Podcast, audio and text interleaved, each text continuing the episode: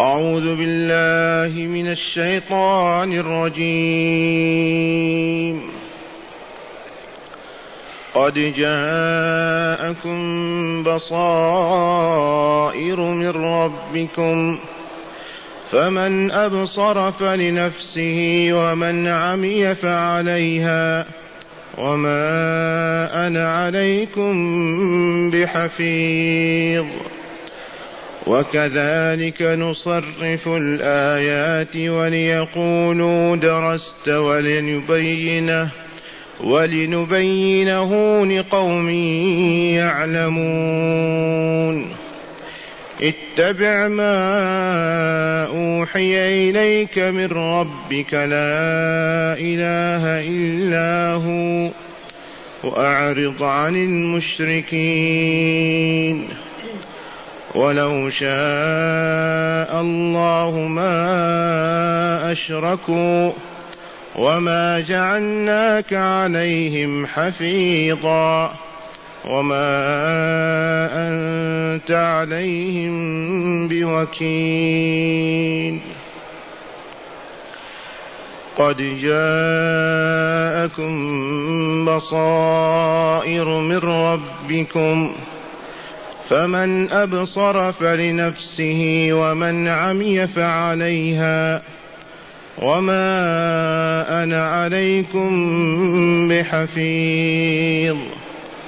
وكذلك نصرف الآيات وليقولوا درست وليقولوا درست ولنبينه لقوم يعلمون. اتبع ما أوحي إليك من ربك لا إله إلا هو وأعرض عن المشركين. ولو شاء الله ما أشركوا وما جعلناك عليهم حفيظا. وما أنت عليهم بوكيل. معاشر المستمعين والمستمعات من المؤمنين والمؤمنات قول ربنا جل ذكره قد جاءكم بصائر من ربكم. هذا خبر ولا لا؟ من المخبر؟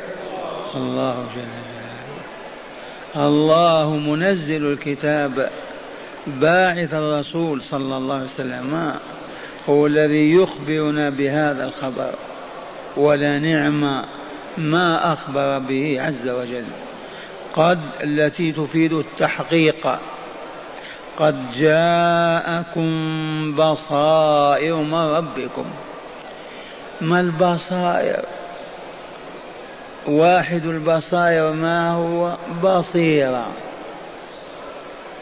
والبصيرة العين المبصرة. بصيرتك عينك التي تبصر بها. أليس كذلك؟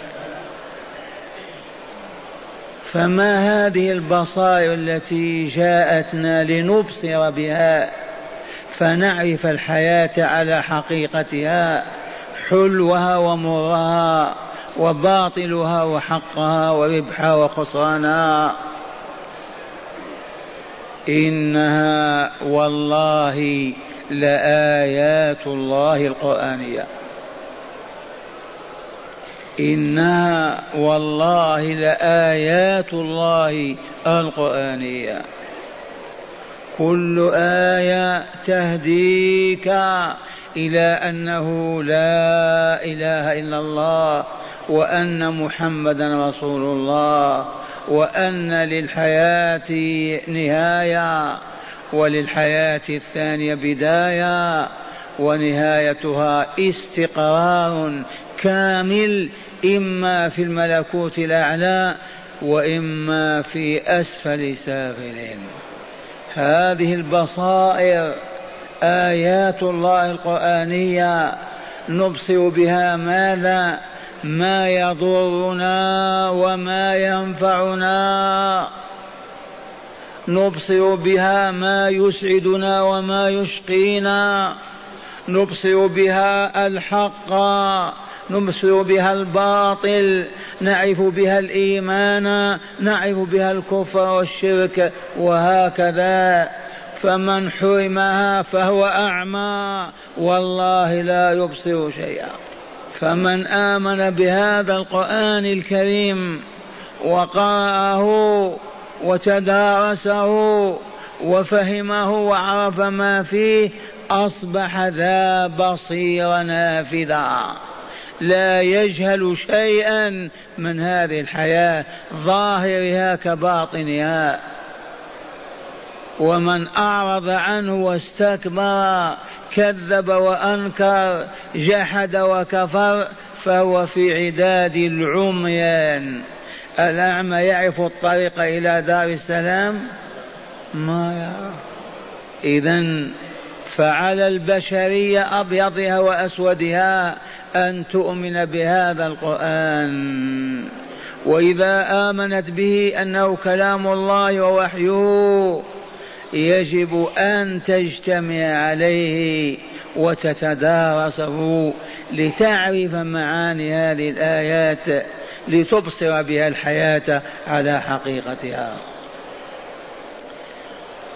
ومما أكرر القول فيه وقد لا تسمعونه في غير هذا المجلس أكرر أن أعداء الإسلام ذلكم الثالث الأسود المكون من المجوسية واليهودية والنصرانية. عرفوا هذه الحقيقة وما عرفناها عرفوا أن هذا القرآن بصائر.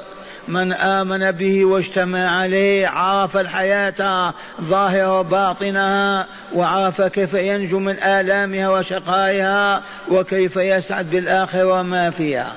عرفوا هذا معرفة ولم يعرفه من المسلمين ولا نسبة واحد إلى مليون.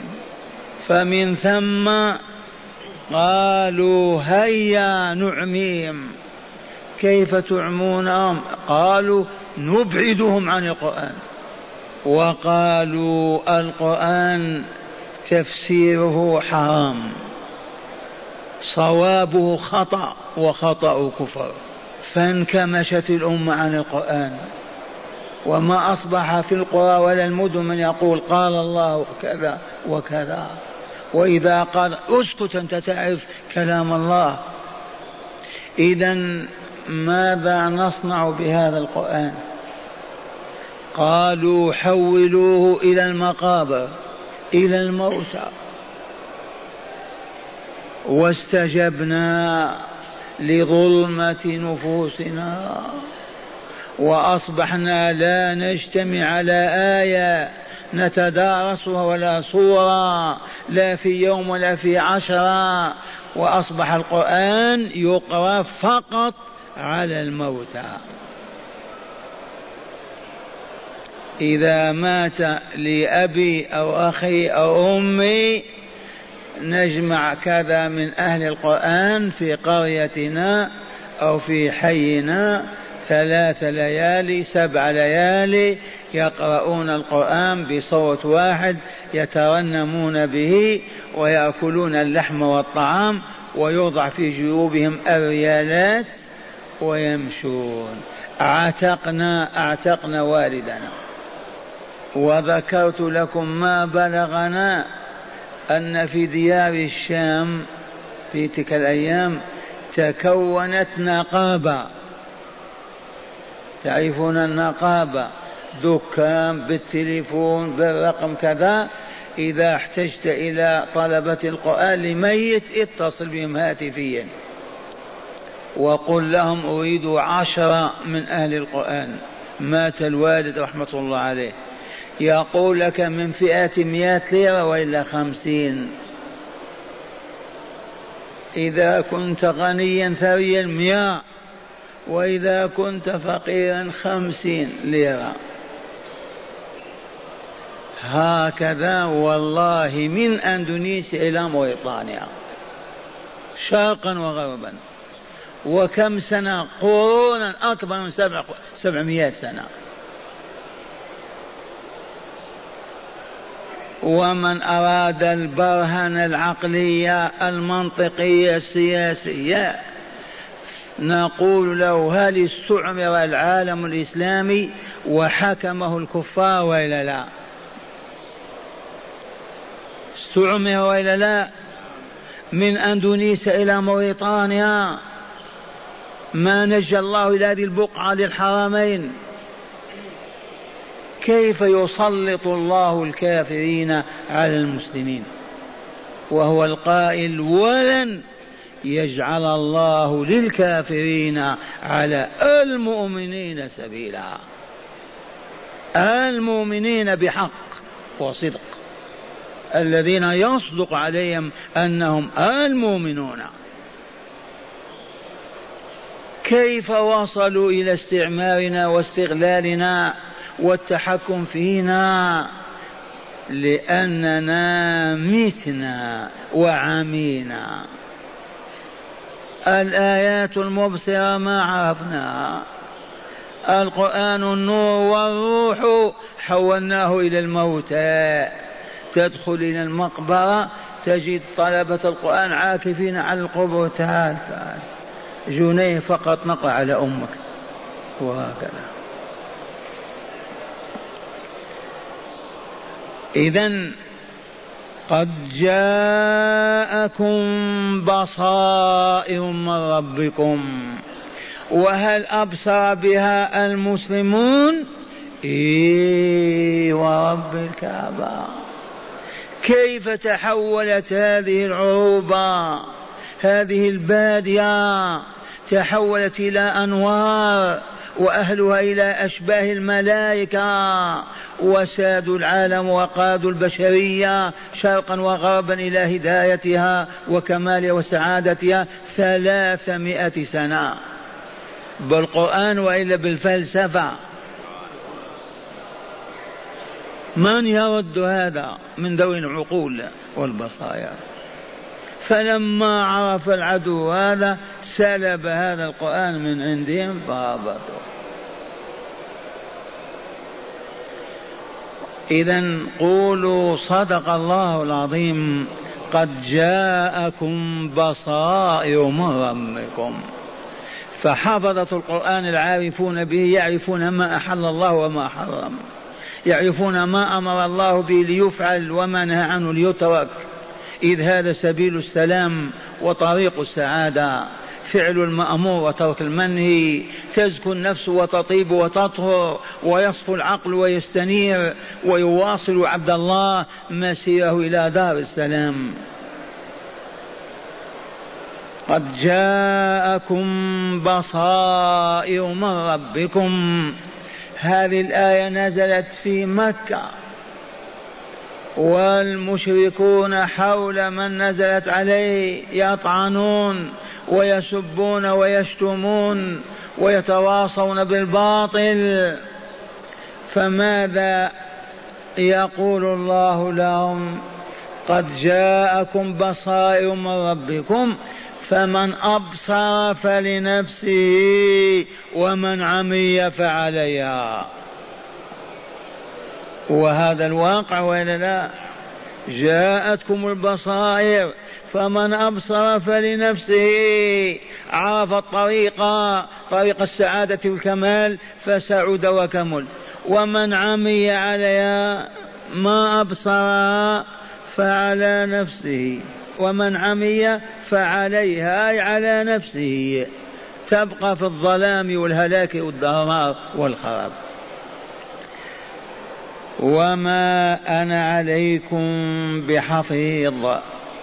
كانما الله تعالى يقول لرسوله قل يا رسولنا لقومك المشركين الذين تقدمت الايات في بيان هدايتهم قل لهم قد جاءكم بصائر من ربكم فمن ابصر فلنفسه ومن عمي فعليها اي على نفسه. واما أنا فما أنا عليكم بحفيظ.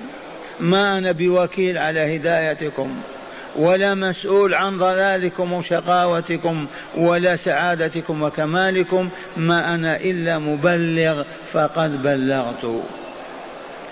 الله يعلم رسوله أن يقف هذا الموقف ويقول هذا القول حتى لا يكرب ولا يحزن ولا يتألم. وما أنا عليكم بحفيظ أي موكول بهدايتكم مكلف بها فلهذا تؤلمون إذا كفرتم وأصررتم على الشرك والباطل. ليذهب الله عن رسوله ألم الحزن وألم الكرب الذي يعانيه من المشركين. هذه الآية الأولى أعيد تلاوتها قد جاءكم بصائر من ربكم. فمن أبصر فلنفسه ومن عمي فعليها وما رسول الله عليهم بحفيظ وما أنا عليكم بحفيظ. أي بملزم بهدايتكم موكل بها أنا لا أملك هذا.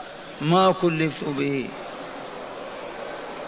أقدم لكم البصائر فمن أبصر فلها ومن عمي فعليها.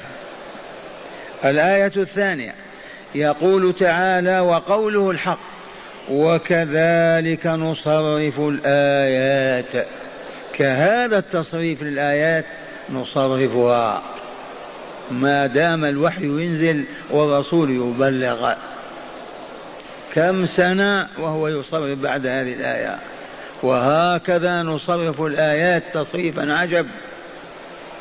لا يهلك على الله إلا هالك لبيانها وهدايتها وما تحمل من حجج وبراهين عقلية ومنطقية. ولكن ولكن وكذلك نصرف الآيات وليقولوا درست درست. وفي قراءة دارست وليقولوا هذه لام العاقبة نصرف الآيات لا من أجل أن يقولوا ولكن سوف يقولون. نحن نصرفها ونلونها ونقدم ونؤخر ونظهر ونخفي من أجل الهداية ولكن القوم يقول درست أي تعلمت هذا العلم من غيرك. وكان صهيب الرومي عبد وبيع من بلاد الروم وأسلم قالوا هذا صهيب يعلمه يجلس إليه في بيته ويدرس عنه وهذا الذي يقوله محمد مما تعلم ودرسه. وقراءة دارس وهي حق قالوا هذا أيضا دارس اليهود والنصارى ما كان يذهب إلى الشام للتجارة. واليهود في المدينة وقد يأتون إليه ويتصل بهم ويعلمونه. هذا هو الطابور الخامس أو هو الإعلام الكاذب إعلام, إعلام العالم. يختلقون الكذب ويفترونه.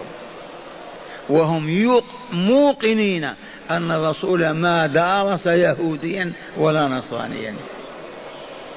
ولا درس عن يهودي ولا نصراني. ولكن للتعمية والتضليل وصرف الناس عن هذا النور حتى لا ينطفئ وتعود ظلماتهم فهم يكذبون على الله ورسوله والمؤمنين. وقالوا إنما يعلمه بشر. قال تعالى لسان الذي يلحدون إلى أعجمي وهذا لسان عربي مبين. الذي يميلون إليه ويقول يتعلم منه صهيب الرومي عجمي وهذا لسان عربي. كيف يتعلم العربي من العجمي اذا يقول تعالى وكذلك أي وكهذا التصريف ومثل نصرف الآيات. الآيات القرآنية. كم آية يا عباد الرحمن؟ كم؟ ست آلاف ومئتان وأربعون آية.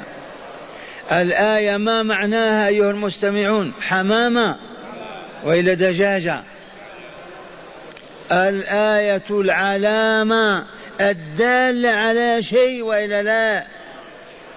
كل آية تدل دلالة قطعية أنه لا إله إلا الله وأن محمد رسول الله وأن البعث حق. كيف هذا يا شيخ؟ الجواب هذه الآية من أين جاءت؟ من أنزلها من أوحى بها لا جواب إلا الله. إذا فالله موجود وعليم وحكيم ويدل على وجوده وعلم وحكمته هذا الكتاب هذه الآية. على من نزلت هذه الآية؟ على محمد بن عبد الله صلى الله عليه وسلم. إذا والله لرسول الله. لو ما كان رسولا ينزل عليه القرآن الوحي فهي تقرر أن محمد رسول الله صلى الله عليه وسلم. وهذا القرآن والوحي والرسول لماذا؟ من أجل أن يعبد الله في الأرض حتى يكمل أهل الأرض ويسعدوا في الدار الآخرة. فكل آية من الستة آلاف وأربعمائة ستة آلاف ومئتين وأربعين آية تشهد أن لا إله إلا الله وأن محمد رسول الله. وكذلك نصرف الآيات وليقولوا درست. قالوا وإلا لا؟ قالوا. لسان الذي يلحدون إليه ماذا؟ أعجمي. وهذا لسان عربي مبين. قال تعالى ولنبينه لقوم يعلمون. ولنبين هذا القرآن وهذا التفصيل للآيات لقوم يعلمون هم الذين ينتفعون بهذا. عبد الله بن سلام وإخوته ومن سمعوا كلام الله وهم أهل علم ما ترددوا في الإسلام والدخول فيه. من نصارى ومجوس ويهود. والذين لا علم لهم دائما متأخرين. هذا التفصيل وليقول ولنبينه لقوم يعلمون. ومعنى هذا واضح. هل عوامكم أيها المستمعون يعرفون القرآن؟ آه؟ يعرفون الحلال والحرام والآداب والأخلاق ما يعرفون لأنهم علماء جهال جهال. وعلماؤكم يعلمون وإلا ما يعلمون يعلمون. إلى يوم القيامة يبين تعالى لقوم يعلمون. يفصل آية ويصرفها وتتجلى أنوارها في كل مكان. لمن؟ لمن يبصر ولمن يعلم. لقوم يعلمون. ومعنى هذا حرام علينا أن نعيش جهلاء. إننا آثمون. إن لم نتعلم العلم الإلهي. ومن قلت وكيف؟ آثار الجهل هذا الهبوط والسقوط والذل والصغار والحقار وإلا لا.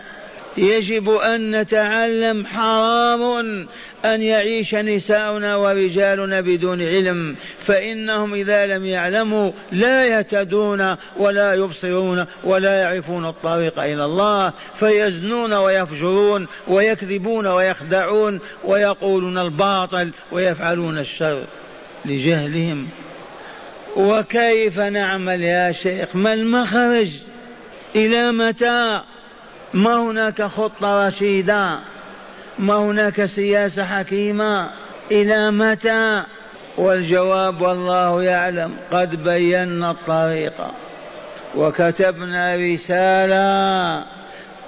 ما هي خطة لمن؟ لأمة الإسلام علماء وحكاما ووزعناه قرأناها ما فعلنا هذا؟ قبلها ليس خطة رشيدة سبيل النجاة وخلاصة ذلك أن أهل القرية في مصر وإلا في الحجاز في الباكستان وإلا في المغرب أهل القرية على إمامهم يوم الجمعة في خطبته لهم أيها المستمعون معشر المؤمنين والمؤمنات من الليلة لا يتخلف رجل ولا امرأة عن صلاة المغرب في هذا المسجد. ما إن تميل الشمس إلى الغروب إلا ويقف العمل. أغلق الدكان وارمي المحسات المسحات يا فلاح. وارمي الحديد يا حداد. وتوضأوا واحملوا أطفالكم ونساءكم إلى بيت ربكم. الله أكبر. هل لرب بيت؟ إي نعم. إلى بيت ربكم يصلون المغرب كما صلينا ويجلسون كما جلسنا. النساء وراء ستارا ومكبرات الصوت بين أيديهن والأطفال صفوف كالملائكة والفحول أمامهم ويجلس لهم عالم بالكتاب والسنة. ليلة يتعلمون آية يحفظونها في تلك الجلسة ويفهمون معناها ويعزمون على العمل به وكلهم عزم وتصميم حتى إذا أذن العشاء صلوا العشاء وعادوا إلى بيوتهم ولا حديث لهم إلا ما سمعوه وما تعلموه وكيف العمل به وتطبيقه حتى يناموا على ذلك. وغدا إن شاء الله ما إن تغرب الشمس إلا وهم كأمس بنسائهم وأطفالهم ورجالهم في بيت ربهم. وإن كان ضيقا وسعوه بالخشب وإلا بالأروقة ويجلسون فيسمعهم آية لا حديثا من أحاديث نبيهم صلى الله عليه وسلم يتفق مع مضمون الآية الكريمة لأن الرسول مبين للقرآن فيحفظون الحديث ويعلمهم معناه ويطالبهم بأن يعزموا على التطبيق والعمل. واليوم الثالث آية والرابع حديث الخامس آية والسادس حديث طول العام. طول العام. كيف يصبح أهل تلك القرية؟ كلهم علماء نساء ورجالا. والله العظيم. ولا يقرؤون ولا يكتبون. وإذا أصبحوا علماء ما الذي يترتب عن ذلك؟ قطعا تنتهي مظاهر الحسد الكذب الخيانة الزنا الغش العداوة الخلاف كلها تنمحي ويحل محلها الولاء الحب الأدب اللين العطف. ماذا نقول؟ حتى يصبحوا كأصحاب محمد صلى الله عليه وسلم. كم كررنا هذا القول؟ والله العظيم لن يستقيم أهل قرية ولا حي ولا مدينة إلا على هذا المنهج الرباني. وعرف هذا العدو وصرفنا بكل الوسائل والوسائط ومددنا أعناقنا وما زلنا كذلك. وعلماؤنا ما يفرحون بهذا ولا يحاول أحدهم أن يفعل هذا. لنبقى هكذا ولن نبقى هكذا. وقد قلت لكم إن أمة الإسلام تحت النظارة. أين الله بالمرصاد؟ يفرح الله بخلافهم وتطاعنهم وفسقهم ورباهم وفجورهم وكذبهم يصر به الله عز وجل. أعوذ بالله. والله ما هي إلا الإمهال إلا الانتظار فقط. ثم تنزل العقوبات. يا شيخ أمة الإسلام تنزل بها عقوبة؟ أي ما سلط عليهم اليهود فأذلوهم. ما سلط عليهم النصارى فداسوا نعالهم وذوبوهم. كيف تقول هذا الكلام أنت؟ إما وإما إما أن نعود وإما أن تنزل الإحن والمحن البلايا والرزايا أحببنا أم كرهنا؟ تلك سنة الله ولن تجد لسنة الله تبديلا. وعرفنا الآن قال ولنبينه أي القرآن ذلك التفصيل لقوم يعلمون. من هو الله؟ ما صفاته؟ ما جلاله؟ ما كماله؟ ما حقه؟ بما يطاع وكيف يطاع؟ ما أوامره؟ ما نواهيه؟ ما وعوده؟ ما مواعيده؟ حتى يتكون هذا الشخص ويصبح أهلا لأن يعبد الله عز وجل. فلا يسرق ولا يكذب ولا يفجر ولا يعصي. الآية الرابعة أو الثالثة يقول تعالى اتبع ما أوحي إليك من ربك. يا رسولنا يا محمد بن عبد الله اتبع ما يوحى إليك من ربك. إلزم الذي يوحيه إليك افعله. إن كان عقيدة اعتقدها إذا كان عملا انهض به إذا كان تركا اتركه وهذا هو شأنك. اتبع ما أوحي إليك من ربك. لا إله إلا هو. اسأل المسلمين عن معنى لا إله إلا هو. ولا واحد في الألف يجيبك. إجابة صحيحة. لا إله إلا هو. لا معبود يعبد في الملكوت الأعلى والأسفل إلا الله. ولماذا لا يعبد إلا هو؟ لأنه هو الخالق للعابدين. الخالق للأكوان كلها لأنه الذي يشقي ويسعد الذي بيده كل شيء. وما خلق الخليقة إلا لتعبده. كيف لا يعبد؟ فالذي لا يعبده ما انتفع بكلمة لا إله إلا هو. لا معبود إلا هو ولا تعبده تضحك. أو لا معبود إلا هو وتعبد معه عبد القادر والعيدروس ما هذا التناقض؟ من قال لا إله إلا الله أولا عبد الله قبل كل شيء. ثانيا لا لا يعبد معه غيره بحال من الأحوال. ثالثا لا يرضى بعبادة غيره وإلا لم يفهم معنى لا إله إلا الله. ما فهمه.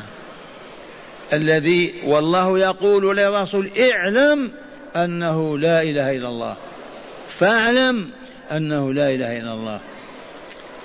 فالذي يعلم أنه لا إله إلا الله أولا كيف نعرف أنه علم؟ يعبد الله. ثانيا أنه لا يعبد معه غيره. ثالثا لا يرضى بعبادة غيره. أبدا. لا من أبيه ولا من أمه ولا من قريب ولا بعيد.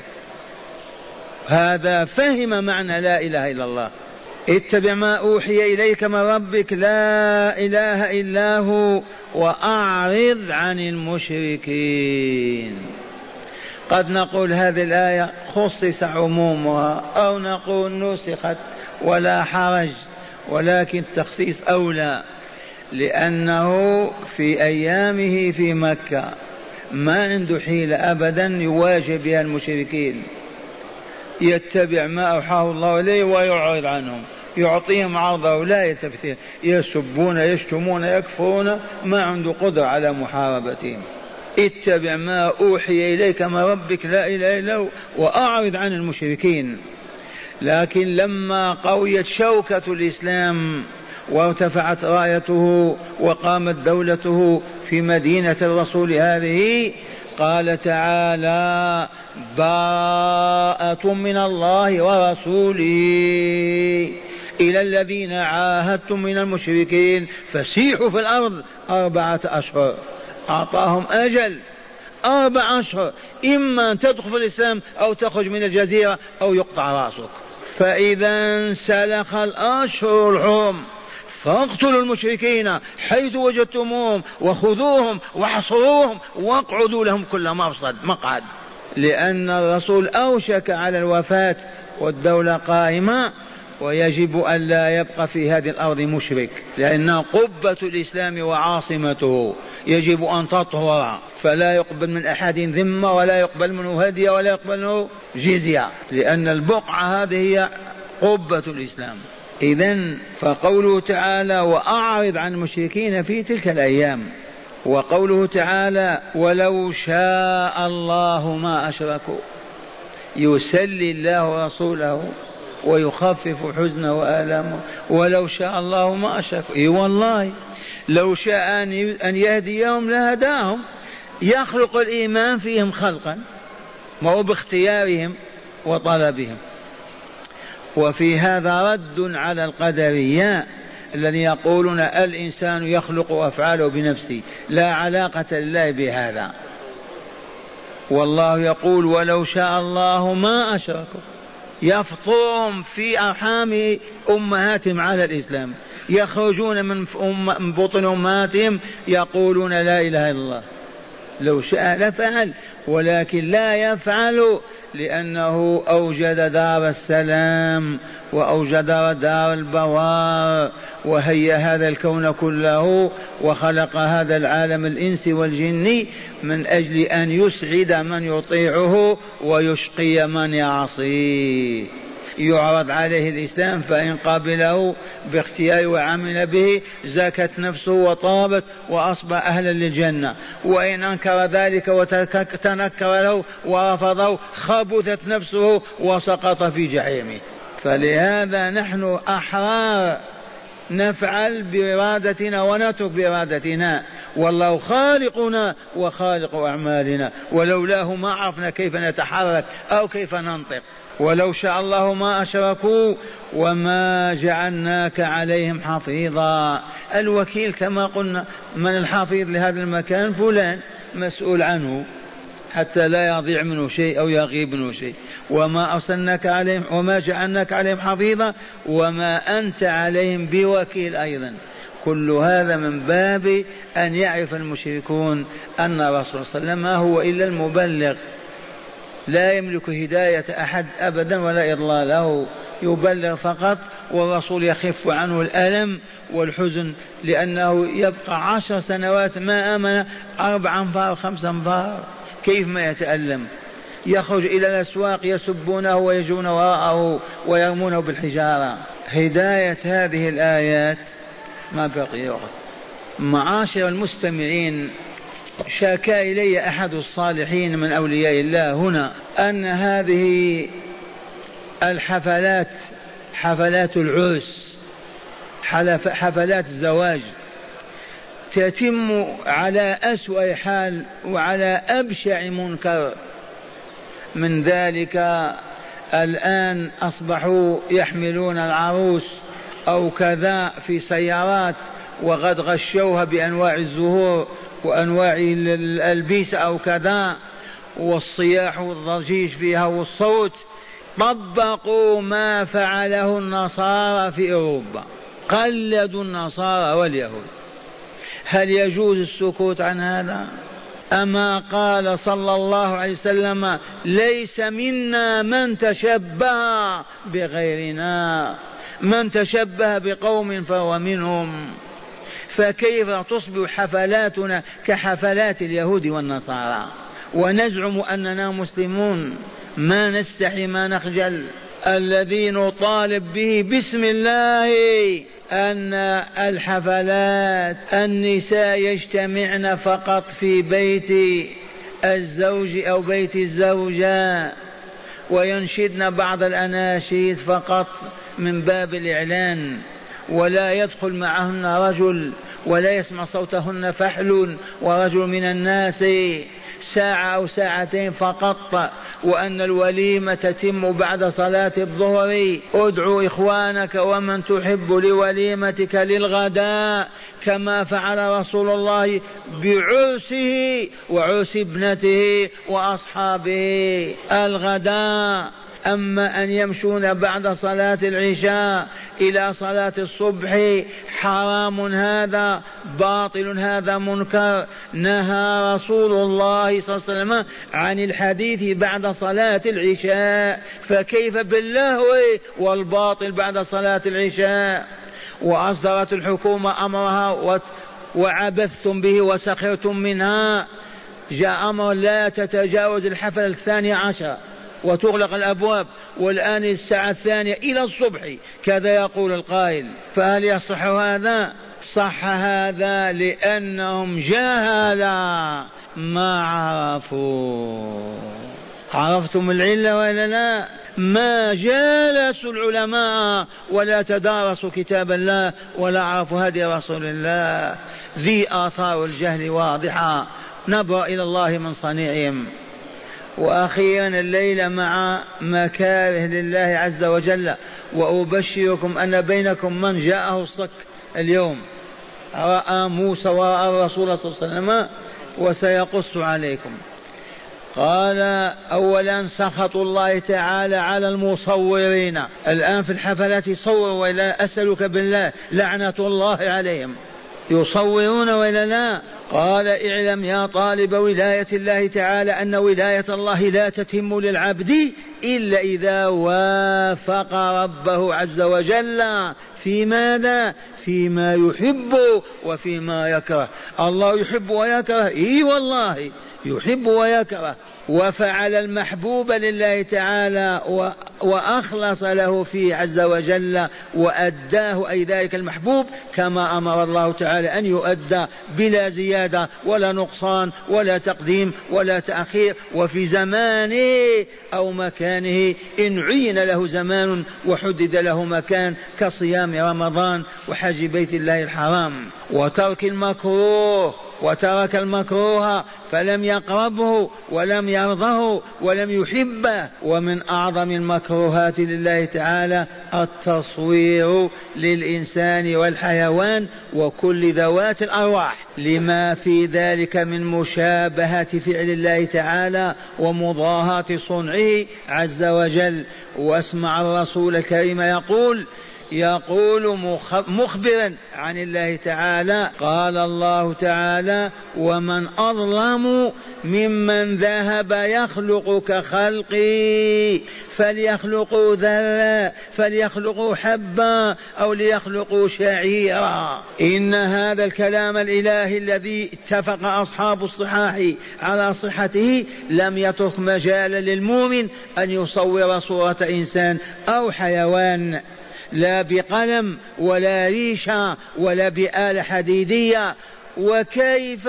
وقد لعن رسول الله صلى الله عليه وسلم المصورين غير ما مر. ومن ذلك قوله صلى الله عليه وسلم لعن الله المصورين. وقوله إن من أشد الناس عذابا يوم القيامة المصورون. ألا فاذكر هذا يا طالب ولاية الله وما سبق من مكاره الله تعالى البالغة بهذا المكروه خمسة وعشرين مكروها. فاذكر فاكره ما يكره ربك وأحبب ما يحب وافعل المحبوب واترك المكروه تظفر بولاية ربك وهنيئا لك بها ولنا معك إن شاء الله.